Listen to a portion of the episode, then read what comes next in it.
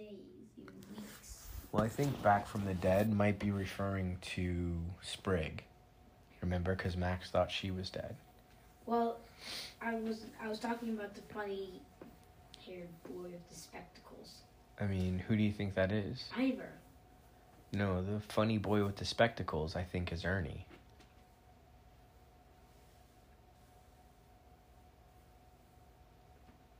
He has thick rimmed glasses, not spectacles. Spectacles or glasses? Yeah, but they're not thick rimmed.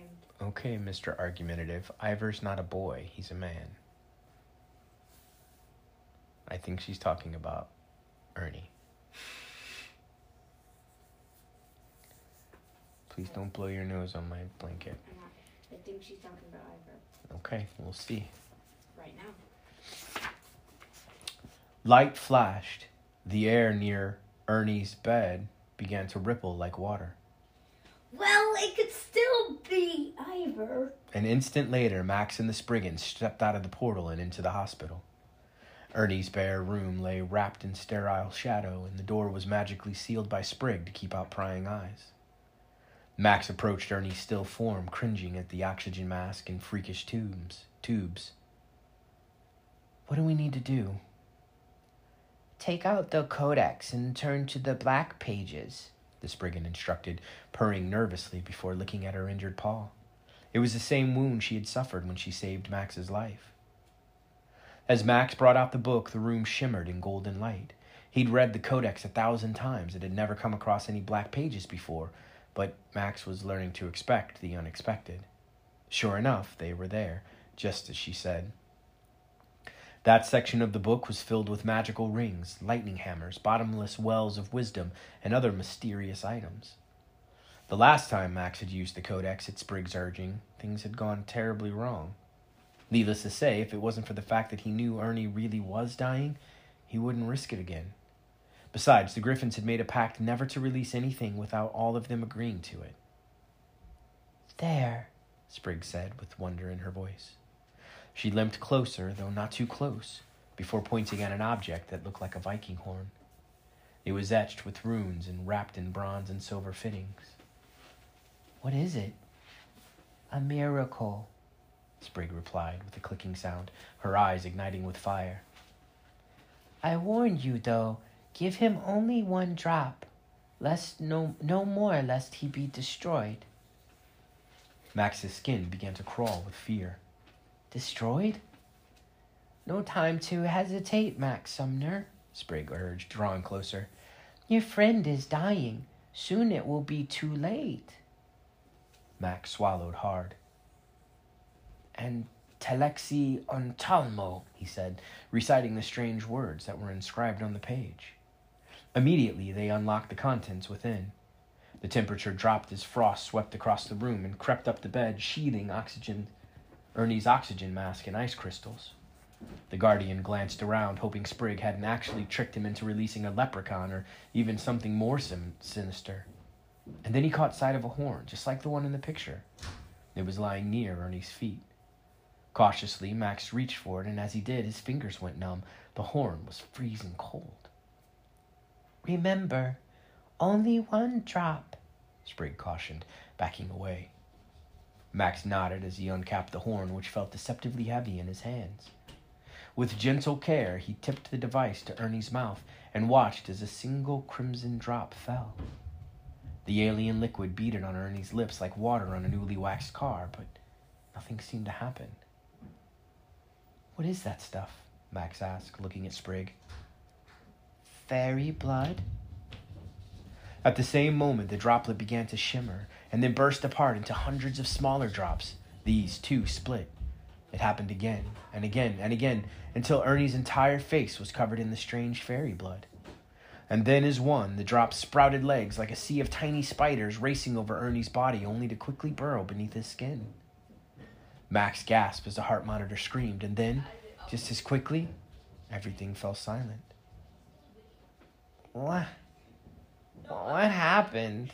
came Ernie's feeble voice. Ernie! Max shouted. You're alive!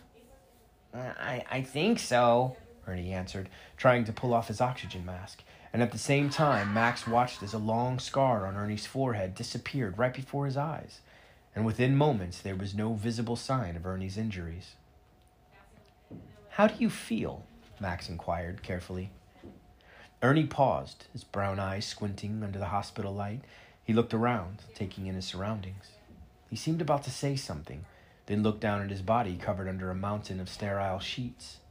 His feet wiggled and his stomach growled, and Ernie patted his belly and turned to Max, grinning. Hungry. Do you want to go upstairs and see mom? Yeah. Or do you want to finish? We got two pages. I'm gonna say hi, mom. Okay. Love you. See you tomorrow. Oh, we're done for the night? Um, All right, that's fine. no, no, No, no, that's fine. No, I, it's no. time, sweetheart. It's fine. fine.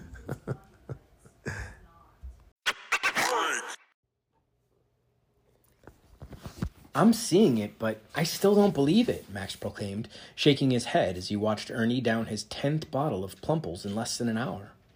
Not a week out of the hospital, Ernie sat stuffing his face in the Grey Griffin's secret headquarters. He'd already devoured three bags of corn chips, two candy bars, an apple, six peanut buttered celery stalks, and a half dozen oatmeal cookies. If food wasn't locked up or nailed down, it was as good as gone. No one was complaining, though. Ernie was alive, and that was all that matters.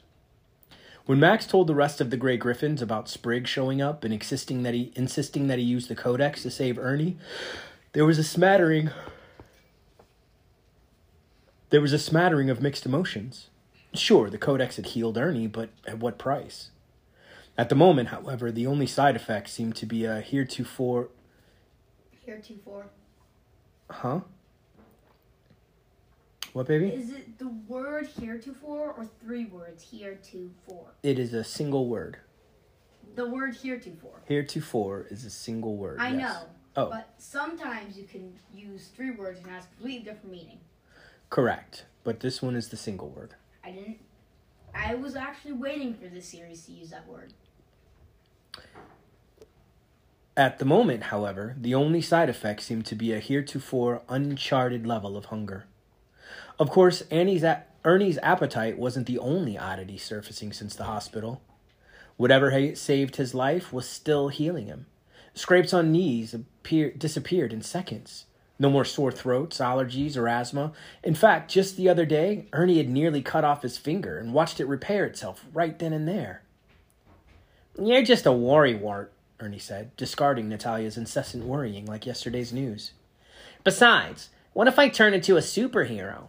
I mean, fairies, fairy blood's not gonna gamma radiation me, but it's gotta be close. Max smiled reluctantly. The old Ernie they wouldn't didn't have. exactly use the word gamma radiation, right? But I'll let it pass. The old Ernie wouldn't have been quite so enthusiastic when it came to playing the role of a guinea pig in a half baked science project. With a loud belch, Ernie patted himself on the belly and reached for the remaining package of powdered donuts, offering a piece to Winifred, his pet ferret. She was a cute bundle of silver fur stretched across a long, acrobatic body.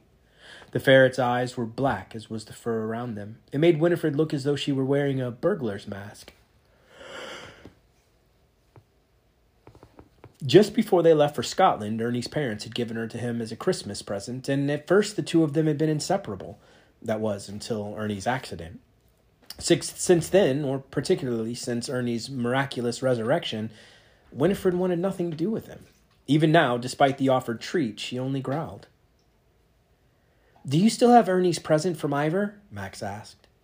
At mention of his name, the joy was sucked right out of the room and into the frosty air outside. Natalia had spent most of her days imprisoned between the joy of Ernie's return and despair over Ivor's loss. It didn't take much for her to snap at the boys, her family, or even her teachers, which left them speechless. No one dared to challenge her either. Even the triplets had given up. After an awkward silence, Natalia finally offered a deep sigh as if mentally pushing away a dark cloud. She reached into her satchel and pulled out a small box, handing it to Ernie. Here. Ernie looked down and slowly peeled back the tape. There was a small box with Thor written in strange letters above a hammer insignia.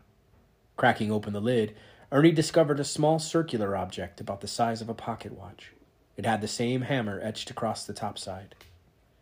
Like Natalia's magnifying glass, the object was tarnished. When Ernie spied two tiny hinges on the backside, his fingers raced and quickly found a lever. Pushing it, the lid swung open, revealing a mysterious interior. It resembled the face of a compass, but there were lots of arms made from a myriad of different metals, each set with jewels. It's a compass, Natalia said, reading a note she'd found in the box. Instead of pointing you north, though, it'll guide you to wherever you want to go. Cool, Ernie said, spinning the compass around to test it. So if I lose my homework, it'll find it? As if you actually do your homework, Natalia sniffed. Then came a knock from the trap door. As one, the griffins held their breath. Visitors weren't common in their secret hideout, which was the entire point of keeping it a secret. Certainly, they couldn't be too careful nowadays. I mean, it must be his mom. Not with all the weird things happening around town disappearing pets and inexplicably soured milk, trees picking up and moving themselves at night. That's still happening. Hope I'm not interrupting. They heard Logan's head pop. They heard as Logan's head popped into view, his signature sunglasses glinting. He was holding a white envelope and signaling toward Max. What's up? Max inquired, rising from where he was sitting and walking over. You've got a date tonight, his bodyguard replied with a wry smile. Even when Logan tried to say something humorous, it always seemed to come out as ominous. A date? Natalia asked with eyebrows raised. With whom? Embarrassed, Max took Brooke. the envelope from Logan. Holding it up to the light, the Guardian squinted as he tried to get a peek we at the know it's context. Brooke. Does it even have to be a question anymore? You can read it on the way back to the house, Logan stated impatiently. The rest of you get your things together. You're going home. Anyway, it doesn't even have to be a question anymore. We all know it's Brooke. Well, we don't know if it's a real date date, sweetheart. It might just mean that Well, he did have a date at Brooke's birthday. Well, I guess that doesn't count. But he didn't actually go to the birthday party. He had to save the world and all that. maybe. I think we'll see. It's gotta be Brooke. Chapter 9 How Max Survived the Inquisition.